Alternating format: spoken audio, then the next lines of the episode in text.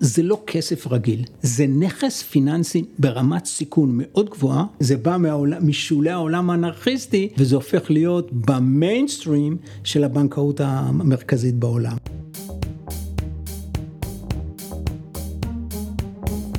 המצב הפוסט-אנושי, פודקאסט על טכנולוגיה, תרבות ורוח, עם דוקטור כרמל וייסמן.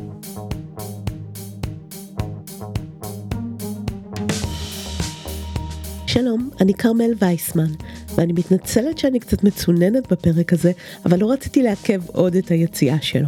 היום נדבר על העבר, העתיד והאידיאולוגיה של כסף דיגיטלי, עם אורח שהוא לא סתם עוד בן אדם שמבין בכסף. אמנון נויבך הוא בין השאר מי שסייע לפרס להציל את ישראל מהאינפלציה בשנות ה-80. הייתי היועץ הכלכלי של פרס שהיה ראש ממשלה. אחר כך הייתי ציר כלכלי בוושינגטון, בין לבין הייתי סמנכ"ל כספים בכמה חברות, הייתי יו"ר של פלאפון, יו"ר של חברות אחרות, דירקטור בהרבה חברות, ובשבע וחצי שנים האחרונות הייתי היו"ר של הבורסה לניירות ערך. סיימתי כבר את התפקיד בבורסה, ולמעשה אני רק דירקטור עכשיו בכמה חברות, בעיקרון אבל חלק גדול מזמני אני יושב ולומד. בימים אלו, אמנון שוקד על דוקטורט באוניברסיטת תל אביב, שעוסק במקורות האידיאולוגיים של הביטקוין, ועל זה נדבר היום. אז בואו נתחיל. Self-destruct initiated. בעולם שבו הכל מידע והכל דיגיטלי, זה מתבקש שגם השלב הבא של הכסף יהיה עשוי ביטים. לפני 4,000 שנה אני הייתי מביא את העדר צאן לשוק והייתי מחליף כמה פרות בכמה סוסים. אחר כך ביוון לפני 2,500 שנה יצרו מטבע עם סמל של השליט וזה פעם, ובעצם זה פעם ראשונה שכסף קיבל מעמד וסימבול של מדינה. עכשיו מטבעות היו מזהב, כסף ונחושת ולפי זה נקבע הערך, אבל זה היה קשה לגרור את זה מקום מקום ואז באנגליה כשהחבר'ה שהיה להם זהב היו הולכים לחלפנים או לצורפים, היו שמים את הזהב ומקבלים שטר נייר שזה הכסף שיש להם. לימים Bank of England קיבל את הזכות להנפיק נייר על בסיס הזהב. ב-1970 ניקסון מודיע שארצות הברית לא, לא נסמכת יותר בהנפקת הדולר על בסיס הזהב. הייתי אומר, זו הייתה פריצה שאפשרה להדפיס כמה כסף שרוצים, ולכן קבעו כל מיני חוקים. זה הפוסט מודרניזם בכלכלה. יפה. הרעיון לעבור מנייר ומטבעות לביטים עלה לראשונה בשנות ה-80. ב-1985 פרופסור שעסק גם בהצפנה בשם דיוויד שאון, כותב מאמר על מטבע דיגיטלי, אבל לא מטבע דיגיטלי מוצפן, אלא מטבע דיגיטלי מדינתי, והיה לו גם חברה בשם דיגי קאש שהיא לא הצליחה. אבל הסיפור לא התרומם מעבר לזה, ואף אחד לא באמת חשב שהגיע הזמן ללכת לשלב הבא עם כסף, עד שהגיע הביטקוין. בראשית שנות התשעים, כשכולם היו עסוקים בהתלהבות מראשית האינטרנט, נבטו להם במקביל, וללא קשר חשוב לציין, הזרעים של שני רעיונות שהתממשו רק עשור אחר כך. אנחנו אומרים בלוקצ'יין ביטקוין כאילו זה תאומים סיאמיים, וזה שני אירועים נפרדים, שמתרחשים במקביל, ורוב האנשים מערבבים ביניהם. הבלוקצ'יין בכלל פותח על ידי שני ג'נטלמנים שעבדו במעבדות של בל בניו ג'רסי, שניהם היו דוקטור, דוקטורים. הם, אבר וסטרונטה, שהתחילו לעבוד במעבדות של בל, קיבלו, איך שהם התחילו לעבוד, חצי שנה, לשבת ולחקור מה שהם רוצים שיבואו עם הצעת מחקר. ואז הם אמרו, איך אנחנו יכולים לדעת שרשומות דיגיטליות הן באמת רשומות אמיתיות? שיש רשומה פיזית בפייל, אז הוא מופיע בפייל אחד פה, בפייל אחד שם, ואני יכול להוכיח את זה. עם הרשומה דיגיטלית, איך אני יודע שהיא רשומה אמיתית? והם לא, לא היה להם פתרון. יום אחד אדון אבר עמד בתור עם המשפחה למסעדה בניו ג'רסי, ופתאום הבריק לו רעיון. אם יש לי שני גורמים, אני צריך גורם שלישי שיאשר את השניים, ואם יש לי שלושה אני צריך את הגורם הרביעי, וזה אין סוף. אמר, למה שאני לא אלך ההפך? שכולם יאשרו את כולם. הרעיון הזה של מערכת בלוקים, שכל פעם שהיא מתמלאת, כולם מאשרים אותה, הם כתבו על הרעיון הזה של הבלוקצ'יין, שלושה מאמרים, ב-91. 93 ב-97, הם הלכו על הרעיון של חתימה בזמן אמת, עכשיו הם לא ידעו מה לעשות עם זה, רשמו על זה פטנט, ובעצם ב-2006 או 2007 הם הפסיקו להחזיק את הפטנט. ב-2022 אני חושב, היה איתם רעיון ב-BBC. ואז שואל אותם אחרי, ידעתם על ביטקוין וזה, ומה זה מטבע דיגיטלי? לא ידענו. אנחנו באנו ממקום אחד, איך לשמור על רשומות דיגיטליות. איך לפתור את הבעיה שרשומות דיגיטליות תהיה מאובטחות, שלא ישנו אותן ושגם הממשלה לא תשנה אותן. פחדו שהממשל המרכזי ישנה רשומות דיגיטליות. למעשה, הבלוקצ'יין יהפוך מפטנט תאורטי למציאות שעובדת רק בזכות המצאת הביטקוין. אז מהו באמת הסיפור של הביטקוין?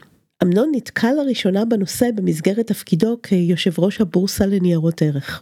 2016-2017 לראשונה שמעתי כמה הרצאות על הנושא של הבלוקצ'יין ביטקוין. זה תפס אותי האיום של תוכנת הבלוקצ'יין על הבורסה. אבל לאחר שפרש וחזר ללמוד, העניין שלו בנושא התגלגל לכדי דוקטורט. הכל התחיל בסמינר שעסק בסוגיה של המצאות וגילויים מקבילים. שחלק גדול מההמצאות והגילויים היו בלתי נמנעים בהינתן רמה טכנולוגית ותרבותית מסוימת. הרעיון הזה של הבלתי נמנעות תפס אותי, האם ההופעה של הבלוקצ'יין ביטקוין הייתה בלתי נמנעת. והלכתי על התזה שהייתה פה התלכדות של ארבע טכנולוגיות שיצרו את המטבע הזה. מה זה ארבע טכנולוגיות? אחד זה המחשבים האישיים, האינטרנט, ההצפנה הדיגיטלית, והדבר האחרון זה הכסף הדיגיטלי שאנחנו מעבירים, שזה התחיל בכרטיסי אשראי. אמרתי שארבעת הטכנולוגיות האלה התלכדו. יצרו מטבע דיגיטלי. ואז באיזה אחת ההזדמנויות, איזו ידידה טובה שלי, שהתעסקה קצת בעניין של הבלוקצ'יין וזה, היא אומרת, שמע נדמה לי שיש איזו קבוצה בשם cypherpunk, נדמה לי שהם קשורים משהו לדבר הזה. כמו בסיפור עם שאול המלך, הלכתי לחפש אתונות, מצאתי את המלוכה. הסתבר לי שה cypherpunk זה ה-key success factor לכל העניין הזה. עכשיו באה השאלה הכי גדולה, איך אפשר ליצור את הקשר בין ה cypherpunk והביטקוין? אז מי היא קבוצת cypherpunk? ב-92-3 התגבשה קבוצה שהמוביל שלה היה גוי כמובן, בשם טימותי סי מיי, על ידו היה בחור בשם אריק יוז שעבד עם דויד שם, והשלישי היה ג'ון גילמור. הם בעצם רצו לדון בסוגיות של פרטיות, של הצפנה, איך לשמור על הנכסים של אנשים, והטריד אותם מאוד הקטע שכתוצאה מהמערכת האלקטרונית, הממשל המרכזי יכול להיכנס לנו למחשבים ולדעת מה אנחנו כותבים ומה אנחנו עושים ואפילו מה אנחנו מדברים. והם היו מאוד חרדים לזכויות הפרט ולחופש הדיבור. והג'נטלמן הזה, טימותי מי, סי מיי, שהוא בעצם האידיאולוג של הקבוצה, כבר ב-1988 כתב מניפסט, ובמניפסט הזה הוא מדבר על מטבע דיגיטלי מוצפן שיהיה נפרד מהמערכת המוניטרית ב-1988.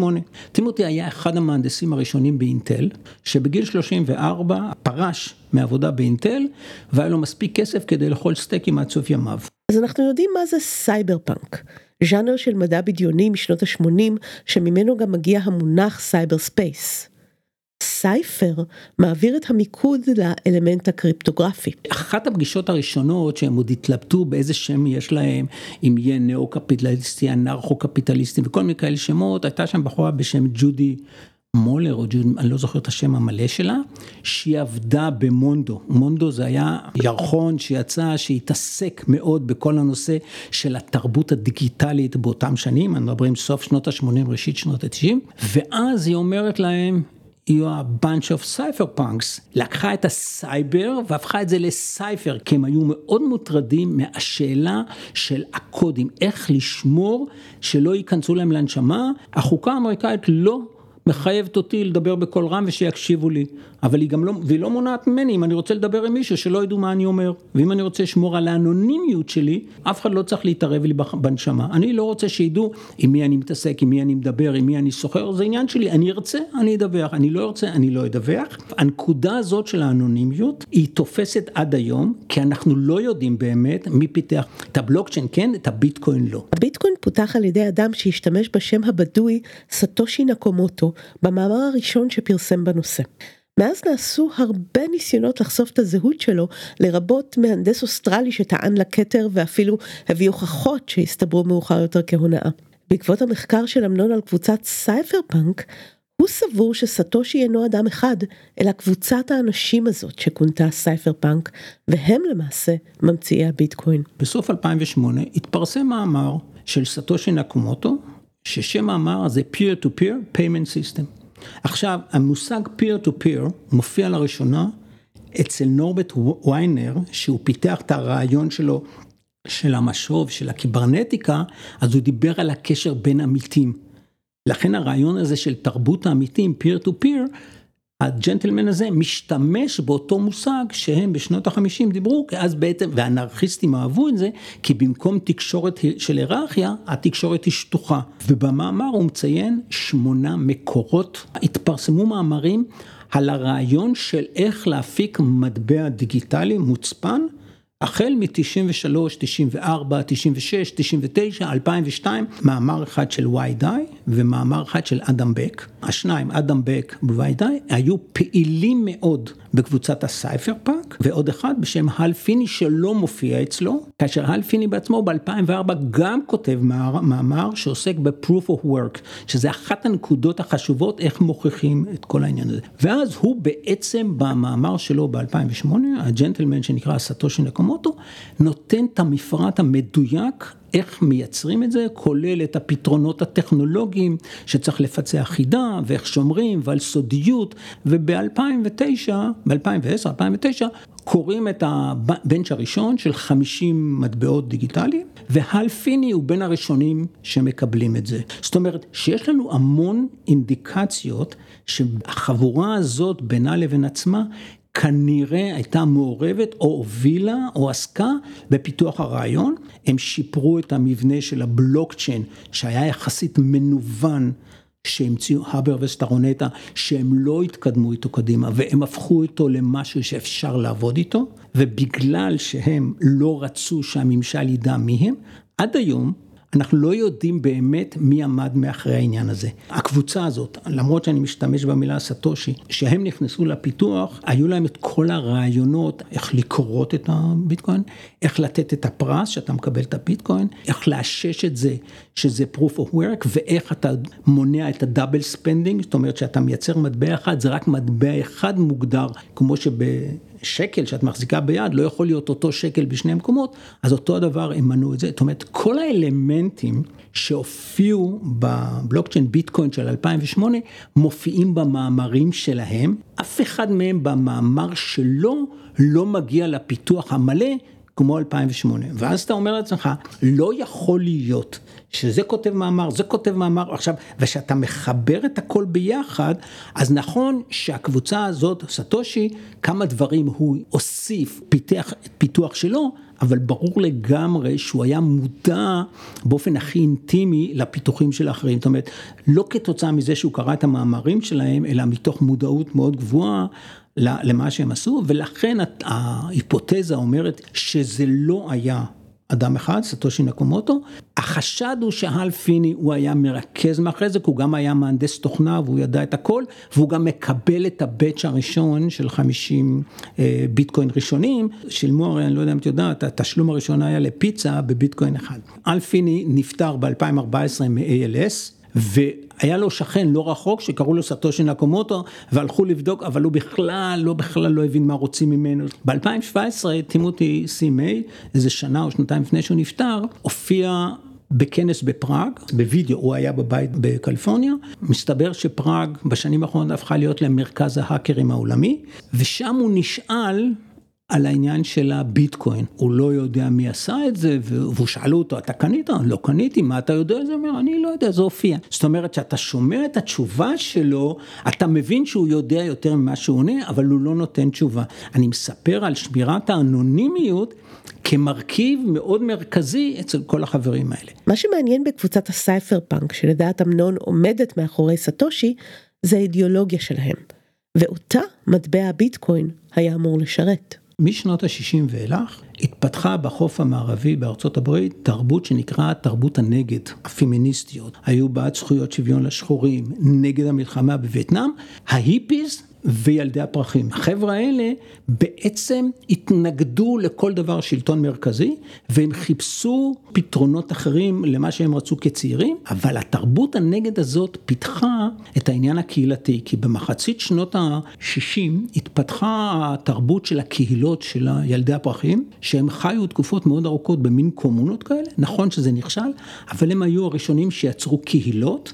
שבהמשך זה תרם להתפתחות העניין הקהילתי, וזה בא לידי ביטוי, למשל במועדונים שפיתחו את המחשבים האישיים, שהתפתחו כמועדונים של החלפת מידע, הכל בא מהעולם הזה של הקהילות ושל פיתוח הדדי ביחד. התרבות הזאת של שנות ה-60 וה-70 משפיעה חזק מאוד על החבר'ה האלה, והם בשונה אבל מהסייבר פנקיסטים שהם דיברו על סייבר וכל הדברים שעולמות אחרים והתלבשו בצורה אחרת, הם אומרים אנחנו לא סייבר פנקיסטים, אנחנו לא קומוניסטים, אנחנו לא אנרכיסטים, אנחנו מדברים על עולם אחר ליברטריאני ולכן אנחנו cypherpunks, אבל הם מושפעים חזק מאוד מתרבות הנגד, מהעניין של נגד שלטון מרכזי שיורד עליהם, שנכנס להם לנשמה. הם למשל אומרים שלשמור את המידע שלי מוצפן זה כמו שאני נועל את הדלת בבית. זו הדוגמה שהם נתנו, מדוע הם כל כך נלחמו על העניין של ההצפנה. חלק גדול מהם היו בעלי תואר שלישי במתמטיקה, בפיזיקה, במחשבים, בעלי השכלה טכנולוגית מאוד רצינית, וגם בעלי איזה רקע אידיאולוגי מסוים, ליברטיאנית, במובן שהם נגד שלטון מרכזי ונגד לשלם מיסים למדינה. והם היו מוטרדים מארבעה דברים החבר'ה האלה, והם מדברים על זה. הזכות של הפרט על הנכסים שלו האישיים, על חופש הדיבור, היכולת במסגרת הזכויות האלה גם לסחור ולמכור בלי שיתערבו להם ובלי שהם יצטרכו לשלם מס. למה? הם לא רצו שבמיסים שלהם יממנו אנשים שלא מסוגלים להתפרנס לבד, כי זה מנוגד לתפיסת העולם הליברטיאנית נאו-קפיטליסטי או אנרכו-קפיטליסטי. הם רצו לקיים ביניהם מסחר חופשי, בלי שהם צריכים לשלם מיסים למדינה. מתוך מחשבה אולי שזה יגרום לקריסת המדינה. שואלים את האדון טימותי, באותה מידה שאתה עובד דברים לגיטימיים, אפשר להזמין רוצחים, אפשר לעשות שימוש במידע פנים, ואז מה הוא עונה הג'נטלמן? הוא אומר, ולפני זה לא עשו את זה, אז הם נותנים את התשובה עוד יותר חזקה, שבכל המלחמות עד אז נהרגו 120 מיליון אנשים בגלל הממשל, הממשל הוא מושחת, ולכן הם אומרים, מה שאנחנו עושים, אנחנו רק משפרים, מבססים את המשטר הקהילתי. אז בעצם החסרונות וההשלכות הבעייתיות של הביטקוין קשורות לא מעט לעובדה שהוא מהווה ביטוי של אידיאולוגיה ליברטריאנית. הרעיון שיש לי כמות סופית של מטבעות, הם קבעו מראש שייצרו 21 מיליון מטבעות. עכשיו לא יהיו 21 מטבעות במחזור, כי כשני מיליון מטבעות, אם לא יותר, נעלמו. הרי זה רישום דיגיטלי, ואם אין לי את הצופן, אני לא יכול להיכנס לארנק הדיגיטלי שלי או למקום שאני נמצא. האנונימיות, שזה היה הרעיון הבסיסי שלהם, זה בשלב מסוים הופך להיות לרועץ, כשאת הולכת לבנק שלך, אז גם איבדת כרטיס אשראי ואת מבטלת אותו, הכסף שלך מישהו אחר מנהל לך אותו ואת יכולה לבקש אותו. בביטקוין לא, אם אין לך את ה... קוד להיכנס, שזה קוד שלך אישי, אתה לא יכול להיכנס, הכסף נעלם. עכשיו, גם אף אחד אחר לא יכול לקחת אותו, כי אין לו גישה לזה. זאת אומרת שבמאגר הכללי אנחנו יודעים שכבר שני מיליון מטבעות נעלמו. אין ספק שהגישה הליברטיאנית היא סופר בעייתית, היא לא חברתית, אין בה סולידריות, אין בה את העניין של קהילה באמת, למרות הקהילתיות ולמרות זה, אין את זה, זה לא נכון. כי אם אני אומר, לא מעניין אותי, להפך, אני רוצה מערכת שאני לא אתמוך בחלשים וככה או שהם ילכו לעבוד או שאני אגמור את הבעיה, זה לא מערכת אנושית, זה מוסר אסקימוסי ששולחים את הזקן בקור שימות ואני לא מטפל בו. אטומיזציה מוחלטת. המערכת הזאת, ככל שהיא מעניינת ויפה והרעיונות שלה מעניינים, בעיניי לא מערכת אנושית. יש בה... בגלל זה אתה מתראיין למצב הפוסט אנושי, כי גם בעיניי היא לא מערכת אנושית. יפה, אין דבר כזה, לא יכול להיות שתהיה חברה שאנחנו, אין בה עזרה הדדית מינימלית. אני נשאר כרגע בנגזרת המטבעית כלכלית, ששם הם ייצרו טכנולוגיה מובלת אידיאולוגיה. הבנק, קשה לו מאוד לבנקים להתמודד עם זה, זה לא העברה של שטרות באופן דיגיטלי, אלא פה זה עובר שהוא לא יודע בדיוק מי ומה. לכן הבנק צריך לפתח מערכת ממוחשבת ייחודית לטפל בנושא של הבלוקצ'יין ביטקוין, הוא לא יכול בכלל לקבל את הבלוקצ'יין כמטבע, לכן זה, לכן זה נסחר בזירות אחרות לגמרי ובעייתיות מאוד. הביטקוין מתפתח בכוונה תחילה כמטבע עצמאי, אנונימי, שלא נשלט ומפוקח על ידי אף גוף, אלא מבוסס על טכנולוגיית הבלוקצ'יין בלבד. כלומר, לראשונה האמון בכסף נובע ממקור חדש. למה את מאמינה בשטר של 100, 200 או 50 שקל שאת מקבלת בסך הכל נייר? נכון? למה את מאמינה בו? כי אנשים אחרים מוכנים לקבל את זה, והממשלה מוכנה לקבל את זה כמס. הלכתי לבדוק את מקור האמון בכסף, ובאמת מקור האמון בכסף מתחיל במאה ה-17 במסצ'וסטס, ואחרי המלחמה עם קנדה, שלראשונה הם יצרו מין ניירות כאלה, כי לא היה להם לשלם לחיילים, והם אמרו שבניירות האלה שכתוב, אפשר יהיה לשלם מיסים לממשלה. זאת אומרת, האמון בא מזה, הממשלה הייתה מוכנה לקבל, וזה ראשית הכסף של אמון ממשלתי. במאה ה-13, אצל צ'ינגר סחן, מי שלא כיבד את הכסף שלו, היה מוריד לו את הראש. זאת אומרת, שם האמון עבד על הרבה יותר רציני, לא סתם מיסים. מטבע דיגיטלי מוצפן, לא מדינתי, מסיבות של אידיאולוגיה לא מבוסס על כלום, ואם על הדולר אנחנו אומרים in the God we trust, בביטקוין אנחנו אומרים in algorithms we trust, כי בעצם אנחנו סומכים על האלגוריתמים ולא על, על, מה, על מדינה. לכן, כמי שמבין דבר או שניים בכסף, אמנון לא מגדיר ביטקוין ככסף בכלל. זה לא כסף רגיל, זה נכס פיננסי ברמת סיכון מאוד גבוהה, גם בגלל הוולוטיליות שלו, גם בגלל הנגישות שלו וגם בגלל היכולת לשמור אותו. קחו את הדוגמה עם אדון אילון מאסק, שאמר לפני כמה זמן, לפני יותר משנה, שהוא מוכן לקנות, מוכן למכור את הטסלות שלו על ביטקוינים. תוך פחות משבועיים הוא חזר בו מאיזה סיפור מההפטרה. למה הוא חזר בו? כי הסמנכ"ל כספים שלו בא ואמר לו, תגיד לו, אילן, אתה הבנת מה אתה אמרת? אתה חושף אותי חשיפה מטבעית, שנגיד שאני מוכר מכונית שכל ביטקוין זה 60 אלף דולר, שבועיים אחרי זה זה יורד ל-40 אלף, הפסדתי 20 אלף דולר, שאין לי עכשיו מאיפה לקנות חומרי גלם. אתה, עכשיו בדולר אין לי את זה. זאת אומרת, החשיפה המטבעית של התנודות, של הוולטיליות, מ-65 אלף דולר בשיא, שירד היום ל-17 אלף דולר, הוולטיליות הזאת בעצם לא מאפשרת למטבע הזה להיות כסף. עכשיו, לכסף צריך להיות שלוש, שלושה אלמנטים מרכזיים. אחד הוא נוח למסחר, אני יכול לקנות ולמכור, שתיים הוא כלי לחיסכון, ושלוש הוא אמצעי מדידה לתוצאות עסקיות. איך אני יכול למדוד תוצאה עסקית שהתחלתי את הנקודה מסוימת ב-65 אלף, ירד ל-30 אלף, עלה ל-40 אלף וירד אחר כך ל-17 אלף, איך, איך אני אנרמל את התוצאות? והדבר האחרון, המדינה גם לא מוכנה לקבל אותו כמס. זאת אומרת, הוא לא עונה על אף אחד מהקריטריונים של כסף, של הלך חוקי למסחר. עכשיו, גם מס הכנסה לא יודע, לא יודע איך למסות את זה בהתחלה. ממתי מס הכנסה התחיל לטפל בזה? רק מ-2017-2018, שפתאום הוא הסתבר לו שאנשים מרוויחים כסף מזה, ואז זה הוגדר כנכס פיננסי. ולא מטבע, כי מטבע שאת קונה שקל או מקבלת שקל ומוכרת אותו, את לא מדווחת על זה למס הכנסה, קניתי בשקל, מכרתי בשקל, זה לא מעניין אף אחד. אבל שקנית מטבע שהוא עלה לך נגיד 100 דולר, ומכרת אותו אחרי כמה זמן באלף דולר, מה זה אומר, רגע, רגע, הרווחת 900 דולר, תשלם לי על זה את המס הכנסה שמגיע לי. ואז דווח לי איפה קנית, מתי קנית, איפה אמרת, הבנקים לא מקבלים את הכסף כל כך בקלות. אז לאור כל החסרונות שמנינו כאן, אני תוהה איך זה שהביטקוין הצליח בכלל להתקיים ועוד התניע שוק של מטבעות קריפטוגרפיים כמותו. כל מיני אנשים אמרו שב-2008 הבלוקצ'יין ביטקוין הופיע כתוצאה מהמשבר המוניטרי ב-2008.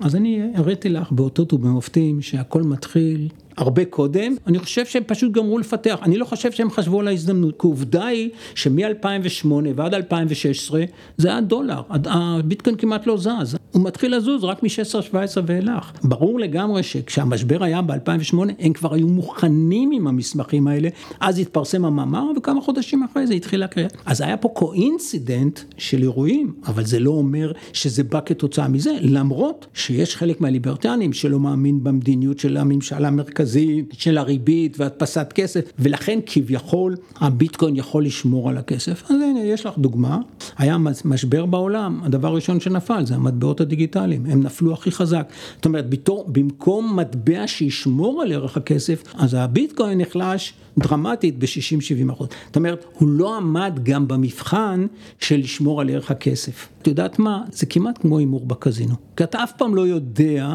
איפה אתה מרוויח ואיפה אתה מפסיד, ויותר מזה, תמיד ברור שמישהו מרוויח שם, רק לא ברור מי זה. בוא נגיד, אתה לא מהמר על הפנסיה שלך, על איזה מטבע שספק שאני אגיע לפנסיה אם הוא בכלל יתקיים. והנה, הסתבר שהחברה הזאת בשם זירוקס, חברה ישראלית, שהם היו כאילו זירה שקיבלה, שם גרמו לאנשים מאות מיליוני דולרים הפסדים, לא, כנראה שהם הימרו הימור מטורף, הכסף הלך והם לא היחידים. זאת אומרת, כל העיסוק בתחום הזה הוא גם לא תחת רגולציה, אלא הוא תחום פרוץ לגמרי, כי מדינות לא רוצות להתעסק בזה.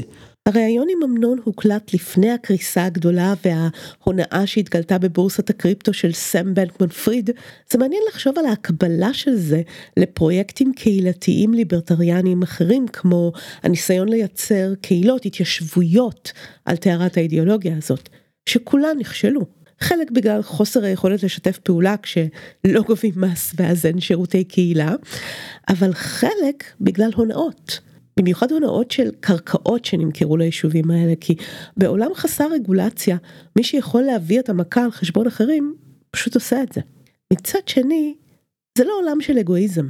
יש בליברטריאניות תפיסת קהילה ועשייה למען קהילה, אבל קהילה של אינדיבידואלים חופשיים. זה מעין ניגוד מעניין כזה שפגשנו גם בקהילות של ראשית האינטרנט, אפשר לראות אותו גם בקבוצת הסייפר פאנק. אף לא אחד מאלה לא עשה כסף מזה. כולם ממשיכים לעבוד ואף אחד מהם לא חי לו באיזה עולמות שהם עשירים מופלגים, בשונה מממציאים אחרים. זאת אומרת, הם לא עשו כסף מהפיתוח שלהם, מהרעיונות שלהם, הם נשארו נאמנים לאנונימיות ולתרומה לקהילה. אבל זה עולם הניגודים של, של העולם האמריקאי, בעיקר בחוף המערבי, שהניגודים חיו שם. השיא הרי, זה החוף המערבי נלחם הכי חזק כנגד הממשל המרכזי.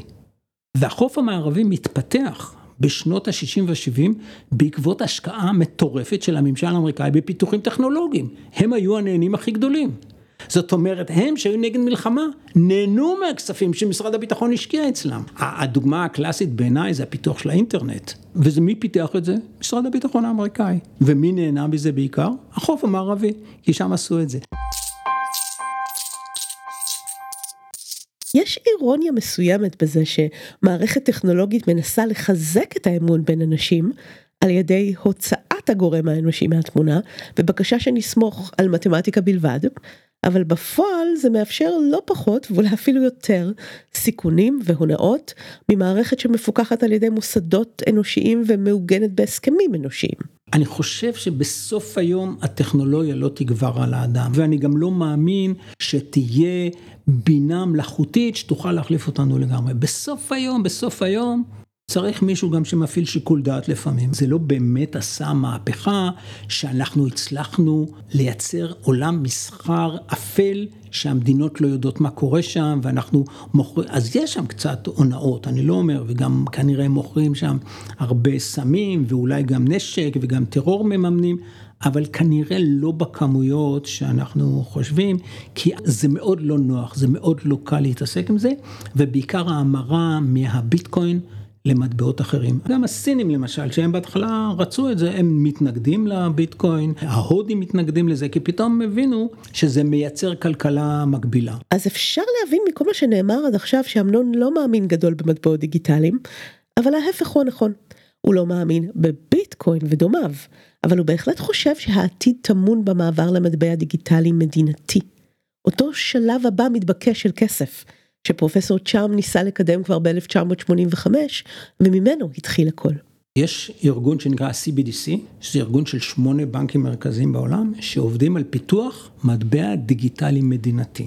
ההבדל בין מטבע דיגיטלי מדינתי ומטבע דיגיטלי מוצפן, שמטבע דיגיטלי מדינתי זה כמו שקל, שקל רגיל, רק הוא מזוהה והמדינה מנפיקה אותו והוא גם חלק מהמדיניות המוניטרית. א', אני מזוהה, האנונימיות היא לא חלק מזה, והרעיון של מטבע דיגיטלי מדינתי בא כדי להקל עוד יותר על מערכי התשלומים שלי, אבל שאפשר לעקוב אחרי זה. בחשבונות הדיגיטליים העתידיים אתה תטעין את הארנק שלך מחשבון הבנק ויותר אתה לא צריך את חשבון הבנק. זה יכול באופן תיאורטי להגיע למצב שבעצם אני אגיד לבנק, אתם יודעים מה, תודה רבה, בשביל הריבית שאתם משלמים לי, אני מחזיק את כל הכסף אצלי בארנק הדיגיטלי, לא רוצה אתכם. עכשיו, אם יעשו את זה הרבה מאוד אנשים, זה עשויה להיות פגיעה ביציבות המוניטרית של הבנקים. חלק גדול מהמתווכים הפיננסיים ייעלמו, והראשונים שיעלמו זה כרטיס, חברות כרטיסי אשראי, כי למעשה שאת תשלמי מהארנק שלך לארנק של מישהו אחר, זה יעבור דרך איזה מערכת מרכזית או של הבנק או מישהו, אבל לא דרך מערכת כרטיסי אשראי. הארנק הדיגיטלי שלך יהיה כנראה הטלפון, שהוא יהיה מוצפן וזה, ואת תוכלי בעיקרון להחזיק כאילו בטלפון שני מיליון שקל. עכשיו, גם אם במקרה את מאבדת את זה, זה לא אומר שאיבדת כסף. יש לך מנגנוני הגנה שבביטקוין אין לך. השתתפתי כבר בשני דיונים של בנק ישראל, וכל, הם מקיימים על זה אינסוף דיונים.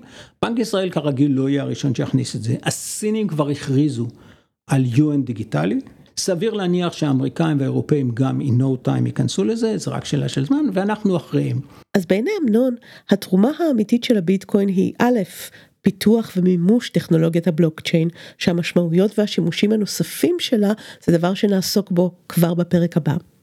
אבל התרומה העיקרית היא זה שכולנו נעבור בקרוב לכסף דיגיטלי מדינתי, השלב הבא של הכסף, שאולי לא היה ממהר להתרחש אלמלא הרפתקת הקריפטו הליברטריאנית שנפלנו אליה. אני חושב שהתרומה הכי גדולה שלו, של הביטקוין, ואי אפשר לזלזל בזה, שהוא הפך, הוא התחיל באמת מהשוליים הכי אנרכיסטיים, אבל הוא השפיע על הבנקים המרכזיים בעולם לחשיבה מחודשת על המטבע. בעולם הדיגיטלי אני עובר למערכת דיגיטלית מלאה, אבל ברגולציה ובפיקוח ממשלתי, ובמדיניות מוניטרית שמספקת כסף בהתאם לצרכים של השוק.